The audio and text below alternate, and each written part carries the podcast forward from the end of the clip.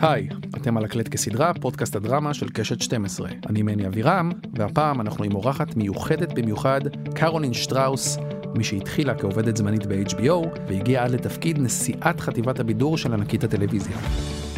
ב-20 השנים שלה ב-HBO שטראוס הייתה מעורבת בסדרות דרמה מיתולוגיות, כמו סופרנוס, עמוק באדמה, הסמויה, תרגיע, סקס והעיר הגדולה, ועוד ועוד. עד שב-2008 עזבה את הרשת כדי להתמקד בקריירה שלה כמפיקה, ומאז הספיקה להפיק, בין השאר, גם את משחקי הכס וגם את צ'רנוביל, שתי סדרות שעליהן היא זכתה בחמישה פרסי אמי. בקטנה. So hi Carolyn. Hi, Manny. Thanks for being here. I know you're on, on a very tight schedule. Oh, c- And, clock uh, is ticking. The clock is ticking, and you're here for a Keshet Media event and work. Excited to meet Israeli creators and Mm-hmm. Very scriptwriters. excited to me. I I'm a huge fan of Israeli television. Since when? What was my first? I I, I feel like I've been ferreting it out for a long time. You know, since seeing the original Prisoners of War, and I'm trying to think what my first. Well, I I it would have to be uh, in treatment or what what you call it, be tip. Betipul, yeah. yeah. Chagai Levi's yeah, show. so uh, that was my uh, gateway drug, as we say. Yeah. And, and from then it was just a steady uh, consumption after we'll, that. we'll talk about it later because that was the first Israeli show being adapted Uh-huh. Oh, was to it English. really? Yeah, yeah. So you're the pioneer in that. Also in that. Uh-huh. And um, so it's your first time in Israel. It is my first time in Israel. And uh, until now, how are you feeling? Until now, I feel uh, I'm. Tired.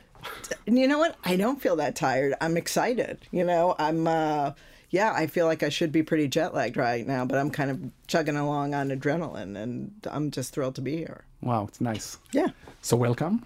thank you. And I'm starting uh, each interview here by asking my guest to tell us a bit about their personal history. So, in your story, what was the road you took that eventually led you to the doorstep of HBO? Well, it's really uh, not an, a uh, inspiring tale. I was a I had graduated from college in 1985, and I was living in New York with friends because that was at a time when you could actually still scrape together enough money to live in New York City, um, and um, as you're starting out, and I was doing temp jobs around the city, temporary jobs, and um, I would work at like banks or you know uh, publishing houses or wherever, and I got this job at HBO, and I was like, oh, this.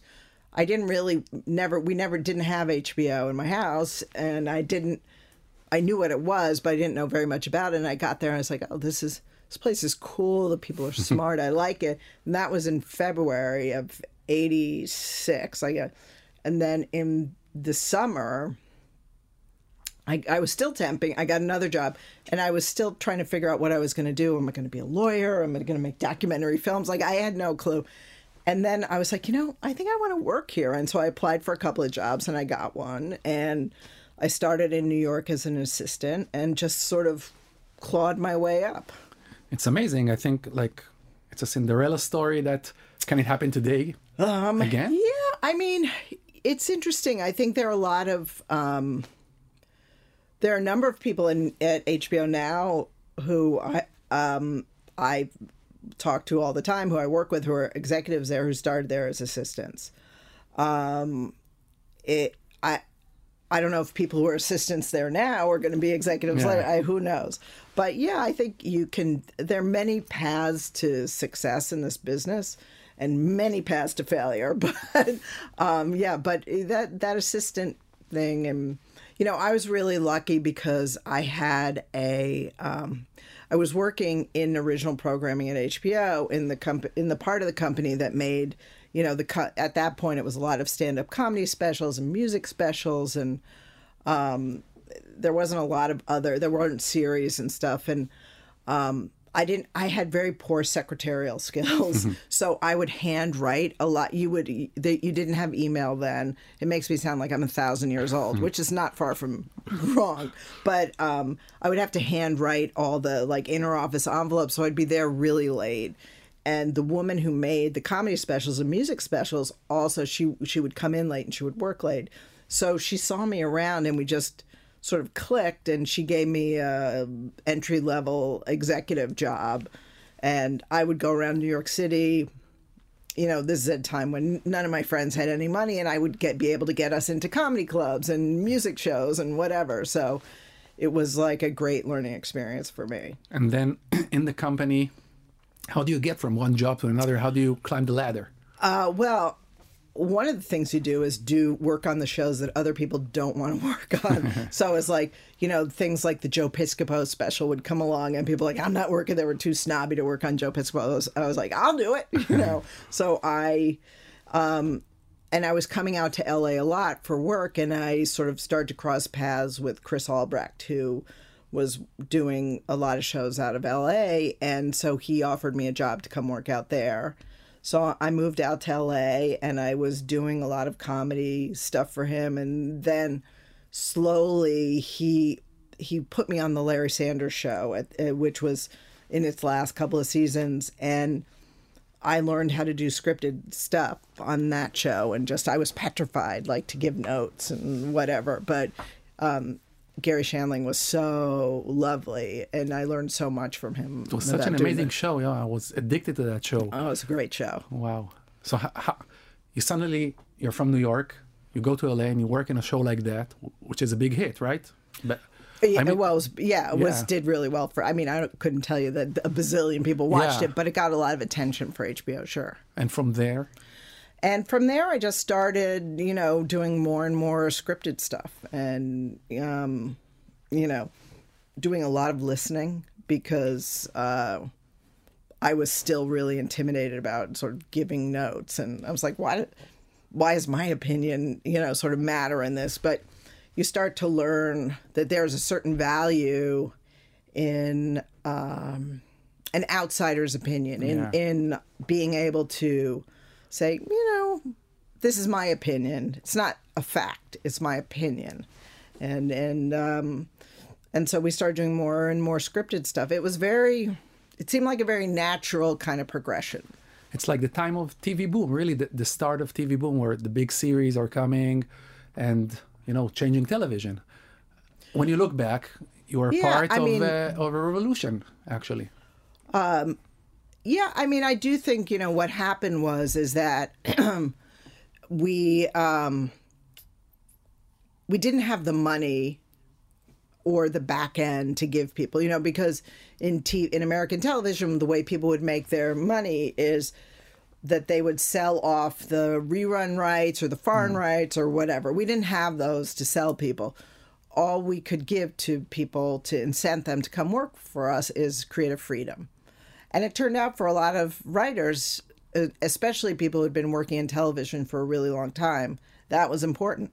And so you get people like Tom Fontana, who created Oz, who'd been in, you know, Homicide and St. Elsewhere and had done a lot of that stuff. And he wanted to do something different. And he came with Oz. Or you have um, David Chase, who did, you know, I'll Fly Away and you know, going all the way back to the Rockford Files, who creates The Sopranos.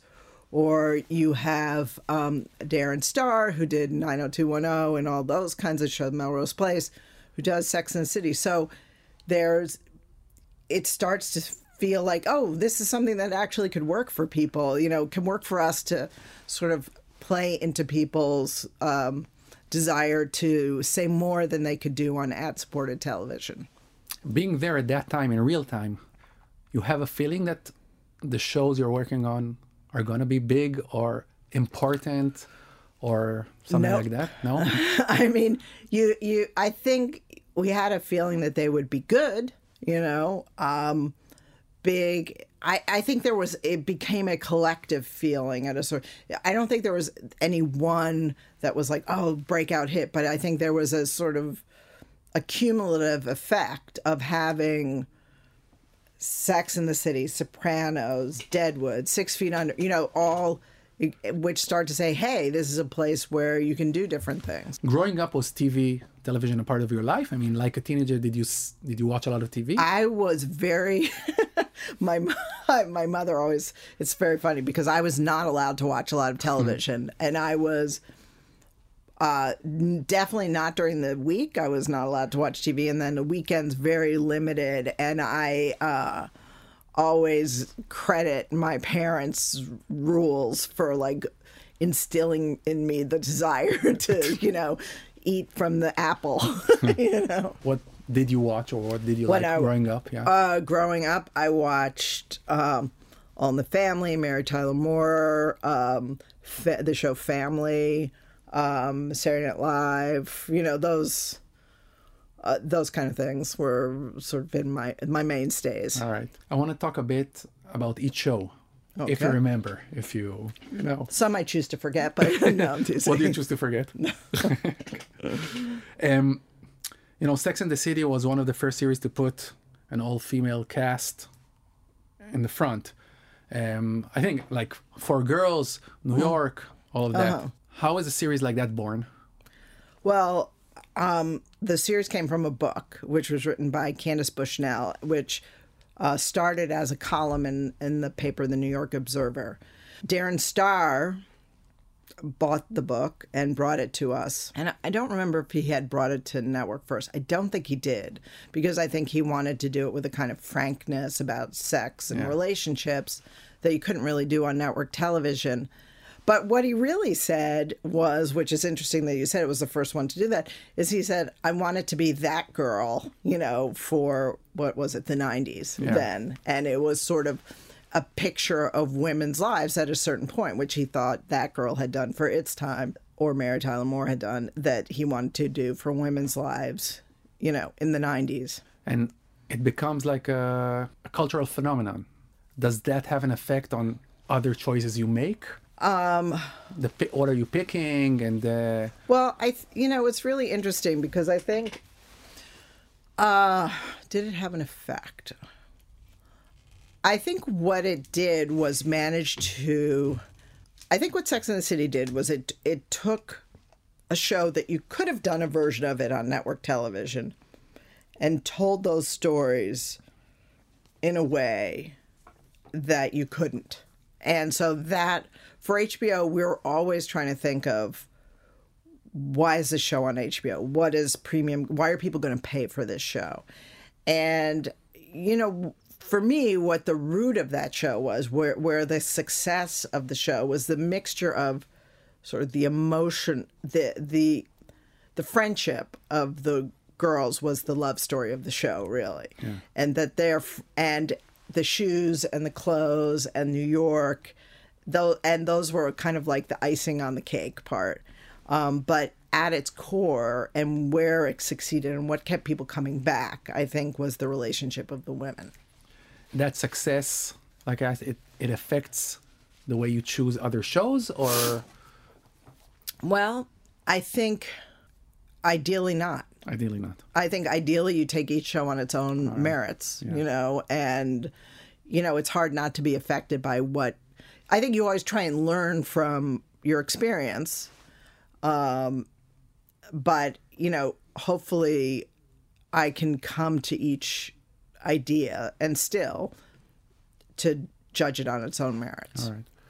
You know, um, Six Feet Under is one of my favorite shows in, in history, and I read what Alan Ball said about your involvement. Uh huh. Um, like, actually, it's your idea. So, how did you come up with that? Well, you know, it's so funny because I, you know, in those jobs, you have a million ideas, you throw them out there, and it's happened to be the one that's stuck, right? and you know, so I, it was, I had seen the movie The Loved One, and I had read um, The American Way of Death, and I just felt, and both had a very cheeky take on death and dying. And but underneath that there's something that's real that we all face. And so when I had seen American Beauty and I thought, "Oh, that kind of tone would be so great for this." And so I knew Alan's agent and I called her and um, and we had lunch and I pitched it this idea about a funeral home to him and he gravitated. You know, he had his own sort of tragic experiences with that in his past and I guess, was ready to process them through television, and um, really came to sort of take that idea and run with it very amazing. far. Yeah. You love the show?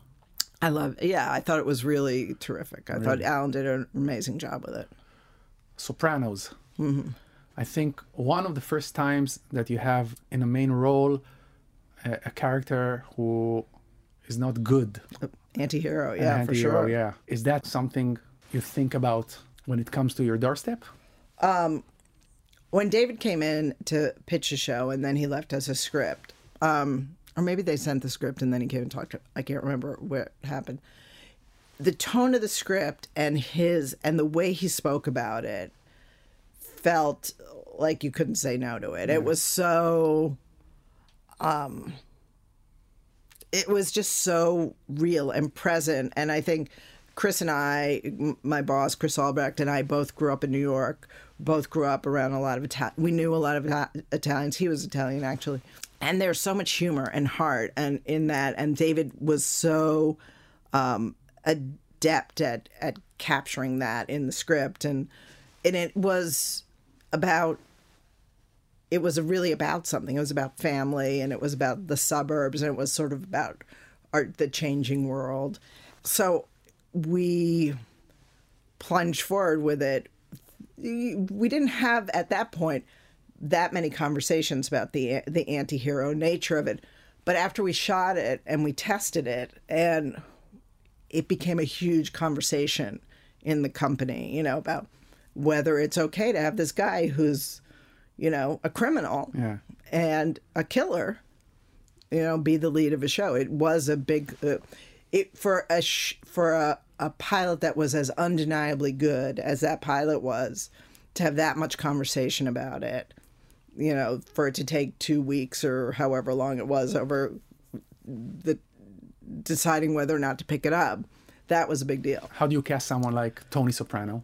it was really hard because I remember um, Chris going, "We're never going to cast this guy." You know, who doesn't? We know all the forty because guys that age, you knew them all pretty much, except there were some character actors that we didn't. And although certain people did know, you know, Jimmy, I don't think he was sort of that. Chris and I knew him. well. We did know Edie Falco. Um, we didn't know or couldn't we did know Nancy Marchand, but could never imagine her in that role because the roles she'd played before were these very upper crust, you know, patrician women, not at all like Olivia Soprano. Yeah. And how did you decide on uh, on James? Well, he came in. I mean, and he was so he was amazing. I mean, you just couldn't. The one we had really we had a lot of trouble with was Edie. Yeah. Because I mean, we knew her, but she was she was supposed to do Fargo for CBS, and we finally got realized that the Fargo wasn't going to happen, and we got her out of that to do, uh, you know, to play Carmela. What did you think about the ending? The listen, I think the ending was the perfect David Chase ending. You know. And were you close to James? Um, yeah, yeah. I mean, we weren't like didn't call each other on the phone all the time, but yeah, he was he was a lovely guy, a tormented guy, but a lovely guy. Tormented guy, like the character. Yeah, you know, it's I think it's hard to play that kind of guy Yeah. all the time and not have it have residual effect. Yeah. The Wire. Yes. Another, you know, amazing, very important show. How did this come to your to your doorstep? Uh, David Simon had done The Corner at HBO, which was a miniseries about a drug dealing corner in Baltimore.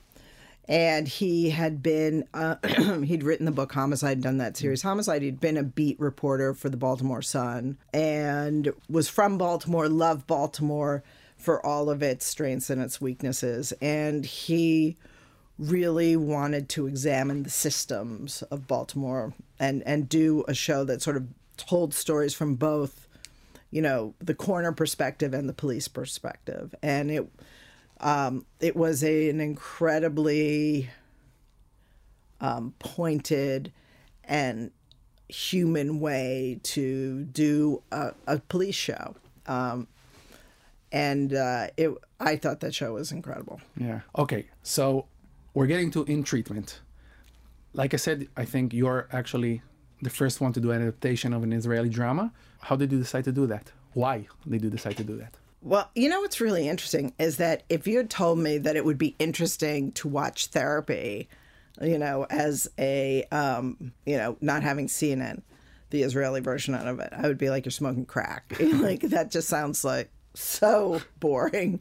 But the show was so compelling. And it was, I mean, not to sound incredibly, you know, crass, but you could do it for really cheap. Yeah. You know, it's a person and two people in a room talking. And it just seemed like a compelling and economical way to do a drama. And then what? You, you, call him, you meet Hagai, you know. No, they sent, I, you know, I think Rick Rosen sent it Yeah. in, and yeah, we met Hagai, and it, I think you know Mark Wahlberg and Steve Levinson came in with it, and yeah, so it was you know, and we had already we were already in business with them on Entourage, Yeah. and so you know, one thing leads to another, and you're married. Yeah. and now, I don't know if we can speak about it. Now you're doing another Another show with Hagai another show with Hagai. and Keshet yes. For HBO. Stop it if Yes. if you want. And uh, look, I I think Hagai is one of the most talented creators working today. Um, you know, I still it it was hard for me to get off the floor after I saw Our Boys, which I thought was an Yeah. incredible, incredible piece of work of Hagai's, and I think everything else he's done also. So I'm so excited to be working with him again. Nice. Another show, Curb Your Enthusiasm. What is Larry David like? like in the show? He's very he's very Larry. He's very yeah. I mean, I'll just give you this one anecdote by way of uh, of explanation. He uh, he came in, he pitched a show to us, and then as he's leaving, he goes, "But if I don't like it, I'm going to buy it back." You know, and so that was you know, it's yeah, Larry. It's Larry. I've not. And it keeps on going. It's like yeah, he, he he's got an idea. He's got a, you know, It's it's- amazing.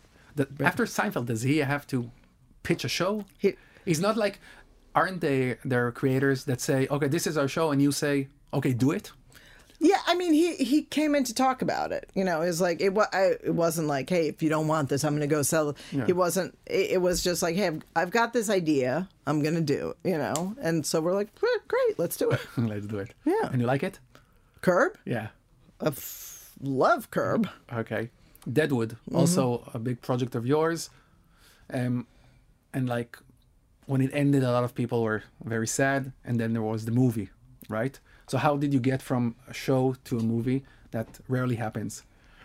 It does rarely happen. Um, Deadwood was one of the one of the most incredible professional experiences I've ever had because I got to work with David uh, Milch, one of those David Simon, Larry David, um, David Milch, David Benioff. Um, David is such a singular force of nature and such an incredible writer and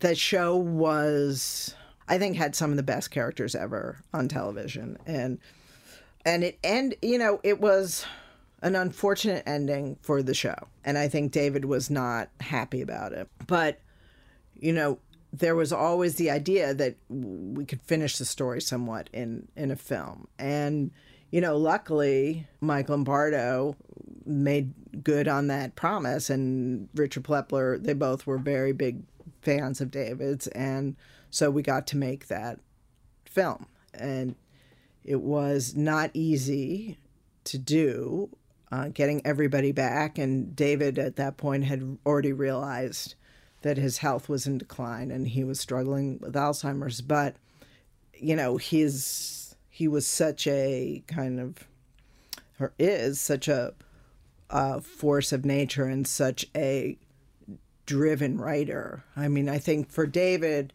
writing is sanity. And he would get up every morning and he had very he would write. And and i think he's i don't know if he still does it but he certainly was doing it through um, the film. And i think all of us were incredibly uh, lucky to have sort of been able to at least put a finish to the story. Yeah. Okay, we're leaving HBO any regrets looking back or um, missed Oh. calls or Of course, you can. you know, um, do I have regrets? You mean missed calls? You mean like shows I didn't do or Yeah. whatever?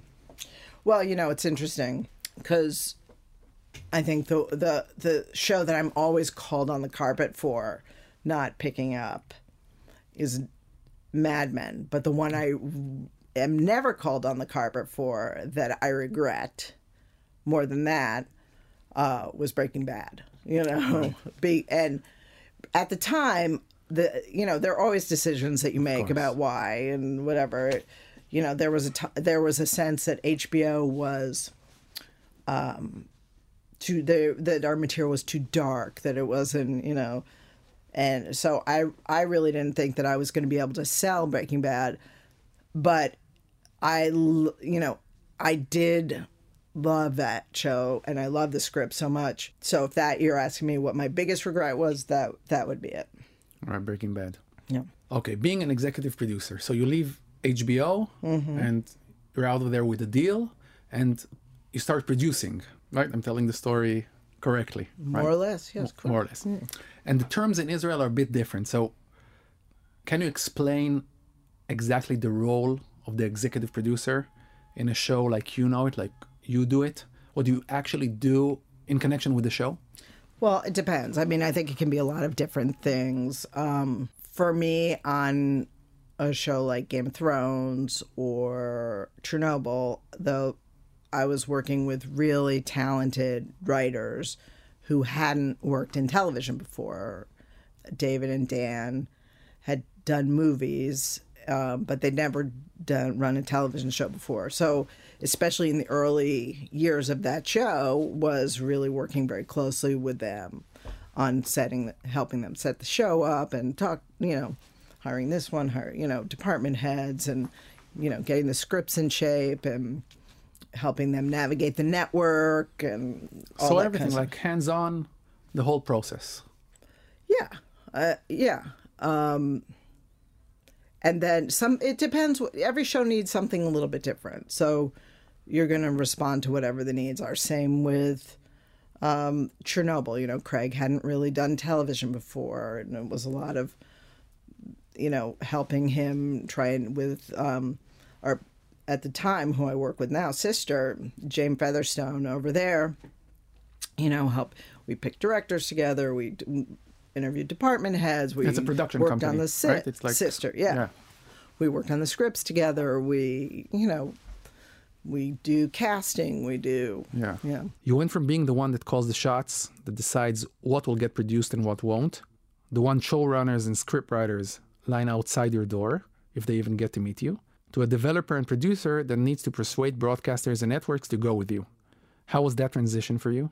Well, you I know? didn't. Luckily, I didn't have to convince them because I was at HBO.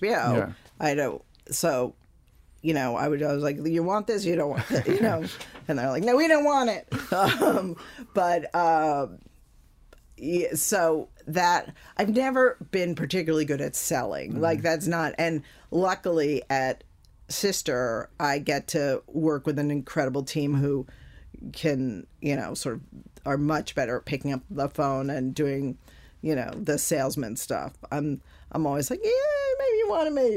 you know, it's not you. You want somebody better than that to be pushing your stuff forward. Um, but um, it is, you know, I think one thing I, I, I one uh, talent, I guess, or perspective I always had, even when I was at HBO, was not confusing my me with the job.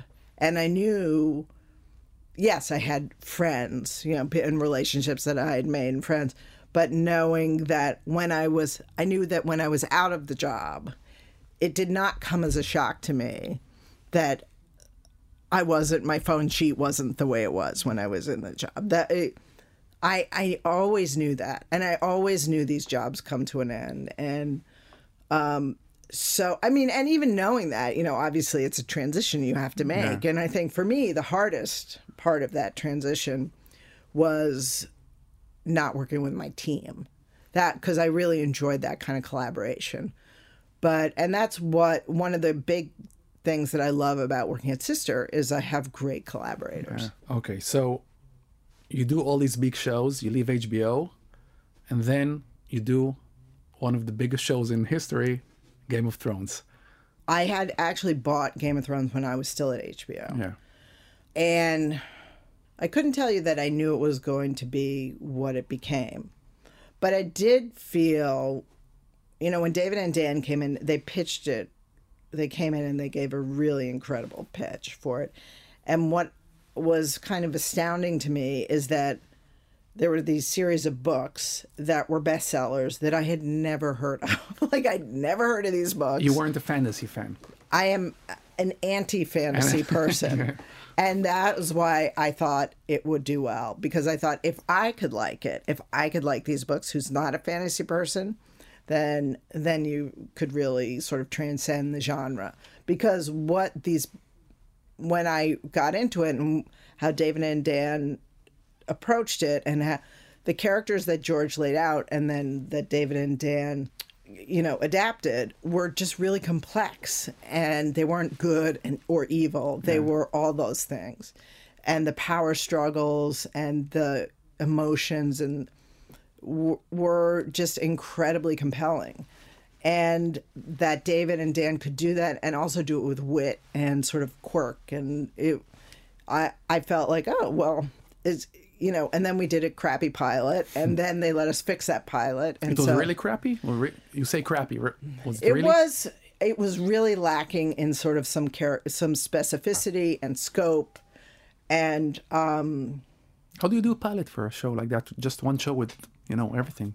So expensive, well that's no? a very you know the thing is though not doing a pilot or not taking a break is is also really expensive Yeah. because you're sort of on this train and you're like had we not done a pilot on that show we would have there would never be a season two of it because we would have just been on that train with those decisions that we had made that were clearly wrong in the pilot What was the main flaw?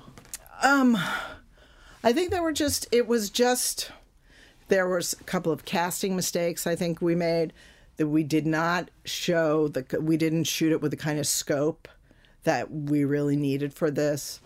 And luckily, but you could tell that there was a great show in there, you mm. know, you could really tell and you know, and and luckily Mike Lombardo was like who was who was at HBO he's like okay you know like let's you know he saw the show too and and had the faith in Gina Balian who was also at HBO at the time to say okay we can redo this and we can keep going and it was I thought um an incredibly brave decision And this is while you're still in HBO? no I was out I was Already. gone and Mike was there And then you, Yeah. you get a green light and you but go on yeah with the show. so then we go yeah Wow. It's such a big scope. I'm really like, you know, we do shows in Israel, but we can't even imagine how to begin doing a show like that. well How do you approach it? we didn't either you know it was really really and it, it, the show grew and grew you know um, over time the scope expanded ex, expanded exponentially um, it um, i think you you do it piece by piece you know like anything else you sort of build it out and it was a feat of ske- I mean, the schedule. There was in the first year there was a guy who just did scheduling. That was all he did. You know, coordinating. You know, different casts in different countries and different direct. I mean, it was my. It sort of made your head explode. Really? You know, Like you're shooting in different countries, like you said, and all the dragons and all the, you know, special effects. And the dragons were teeny then. They were the... easy. they were easy. they were little baby dragons. Wow, it's like a lot of pressure on your shoulders, right? to it's a- deliver. Yeah, it was pressure, but we we had some good shoulders around us to Yeah. help us, uh, you know, do it. I asked you about the end of The Sopranos, Mm-hmm. so I'll ask you about the end of this one. Yeah, it's the. You're like, what do you think? you know, I think if we had endless amounts of time and endless amounts of money, perhaps we could have done it somewhat differently. I was walking down the little shopping street near my house and there was a sign up on the bakery. Um, and what did it say? It said it was closing, and it was like, unlike Game of Thrones, we appreciate your business, or something like that. The end of Game of Thrones. I don't know. Um, you know, it was hard for me to not see it within the context of of what we had um, to do, and it was sort of by the point we ended the show, there was so much. It took so much time and money to do what we did, and would it have been better if it had gone more episodes? Maybe, and sort of attenuated the ending somewhat. I can't imagine how we could have pulled it off, quite honestly. You know, there there are always going to be, uh, uh, you know, your detractors on anything. I think you know, in general, David and Dan did a great job with the show. There'll be people who throw stones at the end, Yeah. no matter what. Okay, so a bit about the work process now and in HBO. How do you decide what you like? You know, how do you greenlight a show? What are there any criteria or it's just just a gut feeling? Well, I think now is different than when I was greenlighting shows. Um, I think there's different economic. I think things have gotten so much more expensive. The pressure on shows in a streaming world is very different. Um, I I don't know that I would enjoy that job right now. I think it's really really hard, and I think you have to make the kind of calculations about what's going to be a hit. And I've always been scared of that calculation because I don't think you can manufacture a hit. I mean, I guess you can because the House of the Dragon was, you know, wasn't a guy coming in and saying, I have this passionate idea I want to do. Mm-hmm. It was, you know, HBO saying, hey, we have a great franchise. Let's do it. So they built a hit, you know, but I don't know that I'm capable of doing that. What I'm capable of is recognizing a good idea, I think, and a and a, a capable, talented storyteller. Those are things I can recognize, but I can't say, oh, you know, I know what's going to be a big hit. And it, are there specific things now in Sister that you're looking for? I'm always looking for stuff that, you know, all I want to do now for me. I mean, I think you know, look, everybody wants a hit. This you wouldn't, um, but I want to work with people I like on stories I like. Full stop. You Yeah. know, and um, but if I were, but I'm at a certain point in my career. You know, if I were starting out my career, I you couldn't say that. You know, I can do that now because I have a certain amount of, you know, I'm not I'm not trying to build my career at this point. I'm just living. If you're now a TV creator, and there are a lot of you know outlets, much more than there were in the past. Now, do you have more chances or less chances to get your show Well, it's really interesting because it feels harder, and yet there are more places. Yeah. But I think the pressure on everything is so much greater because things are so expensive. And the other thing is, there's so few. All the talent is like being sucked up into that vortex. So it's really hard to find your writers, find your directors, find your best hair and makeup people. You know, I think it's like there's everybody is at a premium now. it's like it's funny because in Israel, which is such a small market, we have uh, problems finding the writers and finding, but in the states with so many opportunities, it's the same problem, huh? Yeah, I think any the, anytime there's a huge amount of you know there's a there's a voracious appetite for content, um, and there's only so many people who can produce it well. I mean, I th- and I think that's the thing for you know someone who's grown up in the HBO system. You're always looking for like, okay, let's find the you know let's find the best this, the find the best that, find the best department head, you know. So I think it's you know, and everybody's scrambling for those people. Do you think? And the other thing that everybody's scrambling for, I'm sorry to interrupt you, but the other thing is like to the thing that people want is to grab people right away. Yeah. You know, so it's like you don't, you know, I've heard from in more than one meeting with various networks, you know, grab people by the back of the neck, you know, and hold on to them. And so, you know, a show, I think about The Wire, for instance. The Wire was a slow build. You know, if you had said, I've got to grab people by the first episode of The Wire, I don't know that you would have grabbed them. By the fourth episode, you definitely grabbed them. Yeah. You know, but it was a show that allowed you to lean into it. And, and, I don't think people have the luxury to do that so much anymore. it's almost impossible. I know mm-hmm. as a viewer, I watch a lot of TV and I have all almost all of those networks. Mm-hmm. And if the first episode, you know, the second episode doesn't grab me, I'm leaving the show Yeah. and I'm moving. Do you think all of these networks can survive? It, uh, it would seem not. Not. You know. Yeah. Okay. I heard you use the term crunchy top regarding dramas. Uh-huh. What does it mean? I think, you know, what you're looking for is a show that's really about something. And that, cr- I always talk about it like the creme brulee, right? Yeah. It's like that sort of like little crackle that's on top. It's that thing you can promote about the show. And, you know, for instance, The Sopranos is a, is a show about family. what- But you've got to, you know, there you're prom- promoting the mafia part of it. Or Big Love was about marriage, but you're promoting that, you know, sort of plural marriage thing. That there's, it's always that sort of like glittery little jewel that's sort of, you know, sh- shimmering on the top of the show. And then you go underneath and you have all that substance and the stuff that's, you know, eh, six feet under. You know, we all live our lives in, in, you know, in the face of death.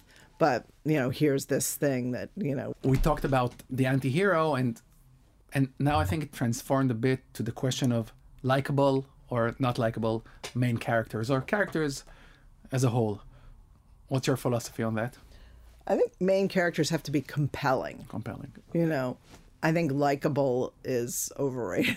Likable is overrated. you know, I think you're. Uh, you, I think what you want to do is be drawn in by the character, and you know they can do horrible things, but you still, you know, want to not be bored by them. Yeah. They could do great things.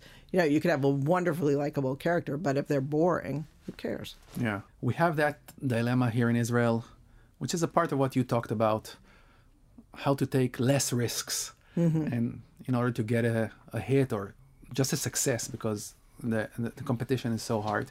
And that brings me to the to the issue of casting. Mm-hmm. We have it in Israel. Do you give a chance to, you know, faces you don't know or you have to go for the big stars today in order to, you know, to succeed? Well, you know, I think that TV is sort of beset by two things. One is sort of the collapse of the movie industry. So all those movie stars are sort of like coming into television. And at the same time, you know, coming up from the other end is there's so much stuff and you have to be make a dent somewhere. And you're like, oh, Julia Roberts is doing Homecoming or whatever. Um, you know, people who would never do TV before. Um, I think for me, I'm always drawn to an interesting face, uh, something that brings me in, but not necessarily a name. But that's my own personal thing, and I, I think you know, in these times when you have you know a split second to get someone's attention, it's always going to be easier to do it with a known quantity Yeah, familiar face. and you know this kind of star casting which i pushed back on so much i i understand it in this in the kind of competitive world we're in Chernobyl. tons of stars Sorry? i was saying tons of stars Tons of stars. Yeah. no, but uh, yeah. Amazing player, amazing actors, but yeah but not you know there wouldn't be like oh i've got to see Yeah. jared harris's you know but, next thing yeah, but but the that show, you know, the um, the subject was so, you know, so the subject was the the star subject was the star, yeah. yeah So how was that born? that was all Craig Mazin. I knew Craig through David and Dan from the Game of Thrones guys. Um, and we were friendly. And he said, Hey, I've got this idea. And he told me this story of Chernobyl, which I thought I knew, but uh, but never really focused on that much. And and he, and I was like, oh my god. So we went in and pitched it to HBO, and they were into it. Kary Antholis, who was an executive there at the time, really totally got it. And um, yeah, so then Craig went and started outlining it. We brought Sister in to produce it because we knew we needed a European producer, and that's how it happened. What's it, was it a hard show to produce?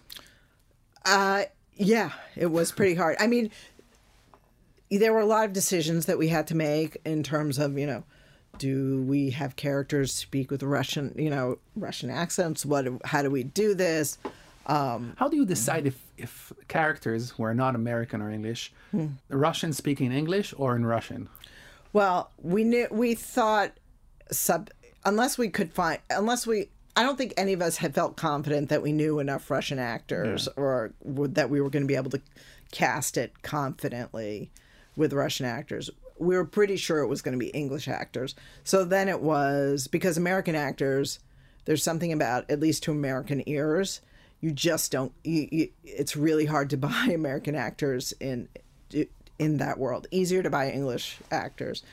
And um, so we just made a decision that it was good because a bunch of people doing, you know, like Boris and Natasha yeah. uh, accents was just gonna sink the whole ship. Yeah but yeah, it was hard, and the, we were really um, fortunate in that we there in uh, Lithuania there is this sister power plant to Chernobyl, yeah. which was still was decommissioned but still existing, so we could shoot uh, there. So we were pretty lucky in that. And you are like in a lot of the shooting days. You travel and. Um, I was there a bunch not as many as I probably wanted to be, but yeah, I was there a good good number of days. And you usually do that in all your shows? Depends.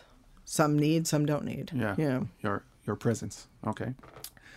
A lot of our audience are aspiring screenwriters mm-hmm. uh, who want to make their show, and they're probably listening now. I hope. um, do you have do's and don'ts for a pitch? um, in the Keshet event, actually, yeah. you're gonna meet, yeah, you know, writers who send you your uh, their their work. Yeah. Well, for me, this you know, it's, it's hard to say what are do's and don'ts. I mean, for me, it's always about understand seeing a writer who has a connection to the material and a passion for their story. Um, I think in a pitch, just this. Here's my one don't don't sit and read a piece of paper. As much as possible, try and have a conversation with somebody. Because I'm sitting there and going, well, if you're, re- I can just read it. Just send it to me. I can just read it. Mm-hmm. I don't need someone to. But I think the in a pitch, the ability to, and I don't, I, I could never pitch like that. As or I believe me, I, I have been. People have. um over the years have have said that I'm a horrible p- person to pitch to, and I and I so apologize to everybody. Why? I think you know, I honestly, as a buyer, I was always aware of the fact that you're for a writer who really cares about the material. Not all writers do, but you're in the position to break their heart. You know, yeah. and more than not, you're breaking someone's heart. 99% of the time, you're saying no. And so for me, I was always very wary of giving a false assurance and perhaps too much so. But um yeah, I think it's about feeling someone's connection and passion for the material and their ability to tell a story.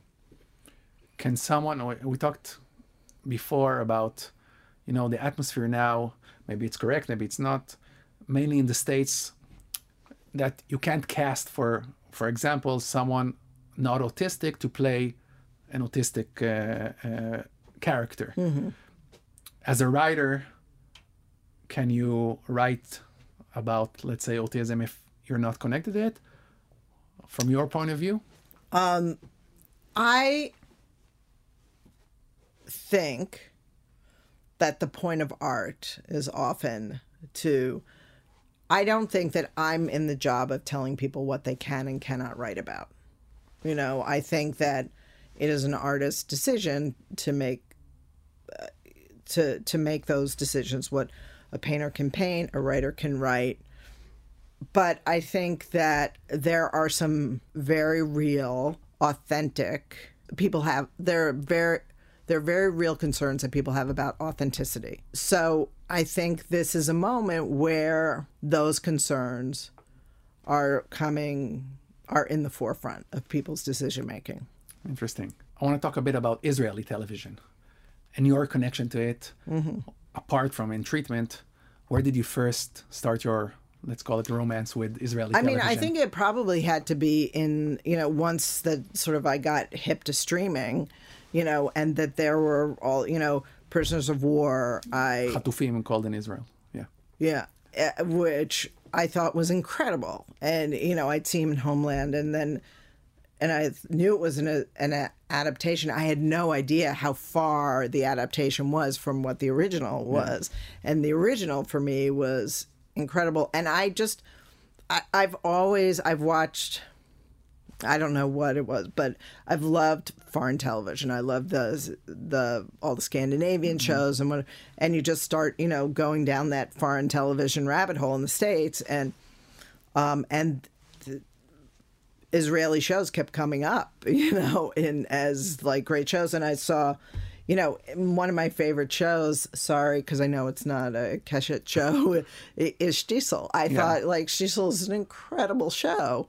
And, and taking this world and that seems so foreign to me and making it so fascinating and relatable and and then I just saw this other show that blew my mind, uh, Fire Dance, Yeah. um, that I thought was brilliant. I mean, I don't think you can adapt it, but I, as an American, but I, I just was incredibly compelled by it. And there's, you know, hostages and everything. You know, I just, Yeah. I eat the stuff up. and now you're working with Keshet. And now I'm show. here. I, you know, I've, I've, I, I made it. you made it. I've yeah. made it to the promised land. What you're watching on TV these days? what I'm watching on TV. Well, I just said goodbye to my darling, darling Better Call Saul. I loved it. And like the Breaking Bad Better Call Saul thing, I just thought was freaking brilliant. Um, what else am I watching? I don't know, name a show. Name a show. I'll type for watch it. Um, one of my favorite shows in the past years were was uh, Normal People. Oh yeah, normal people very Yeah. much enjoyed it. I love a half hour drama. I Yeah. think it's really uh you know, and that's very, you know, great performances, great you know, and it's really an interesting thing, normal people, because it's not um it's not big names. It's not it's Yeah. just two really compelling actors with great characters and great storytelling. Yeah, it was great, and I'm gonna name the shows. Okay, Uh, you name the shows, 'cause I can never thinking- remember yeah. everything. Uh, I liked um, Life and Beth, which is Yeah, it's I mean, okay. it was okay. No, I like it. That, my good friend Murray Hill's in that show. I can't. I love it. okay. Um, I liked Hacks. Uh-huh. Um, I'm trying to get to a show that you'll say yes. Um, You're gonna say somebody somewhere. You better. Somebody somewhere.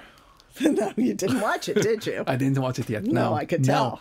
By tomorrow, Yeah, I'll watch it. Good. Um, no, but you have to say. I don't remember. Now I, I don't remember. You get to watch a lot of TV, or because it's like you don't have to I watch my. I you know, like I said, I watch my um my foreign shows. Uh, Yeah, my foreign shows is. you know, uh, Babylon Berlin. I Yeah. loved. So I can't remember anything. All right. You know, you have a teenager or teenagers, teenagers. and what are they watching? First of all, they watch everything on their phone. Yeah. Number one. They don't watch TV at all. Is- They'll watch like sports on TV, you know, right. that kind of thing. Um, one of them watches all, like, he's going through all of Grey's Anatomy. Yeah. I'm like, what season are you on? He's like, 132, you know. I, you know, that it's like they just go into the archives of stuff. And, mm, Euphoria. You know, Euphoria is really well done. I find it really difficult for me to watch as, As a parent, yeah, my- yeah.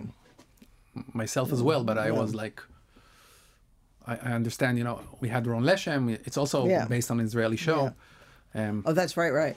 Yeah. Um, yeah. I mean, Succession, obviously. yeah, is great. Um, I love the Righteous Gemstones uh, very much so, and um, I really enjoyed I May Destroy You. You Yeah. know, Great show. Important show, if you can say important on Yeah. TV. sure Okay. you can. But it was also inventive, and I thought it was really it was a great show. Really enjoyed it. All right. If you have, you know, you won Emmys, and of course you got involved with the best shows in history, great reviews. What's more important to you as you know, a creator and a producer? Getting good reviews, getting views, ratings. Mm-hmm. If you have to choose, I know that the ideal is both, but you know, Yeah. what's more important to you? Uh, it's really hard to say. Um, I think, look, uh, you know, ratings always helps you get picked up and to get and do more. Um, reviews are important, but not as important as ratings in that way. Um, that's a pretty that's a good question. I'm gonna have to think about that more, right. but uh, probably ratings. Ratings. Yeah. All right. I think we're. Uh, I asked everything Well, I thank want. you, man. It was a fun conversation. Yes, and yeah, thanks for your time. Sure. I hope uh, to see you soon. אנחנו היינו הקלט כסדרה. תודה לבר כץ העורך, לנטע ספילמן המפיקה, תודה לשחר אהרוני על הסיוע הטכני. אפשר להקשיב לנו במאקו, בספוטיפיי, באפל פודקאסט, בגוגל פודקאסט ובכל מקום אחר שבו אתם שומעים את הפודקאסטים שלכם. נתראה בפרק הבא. ביי.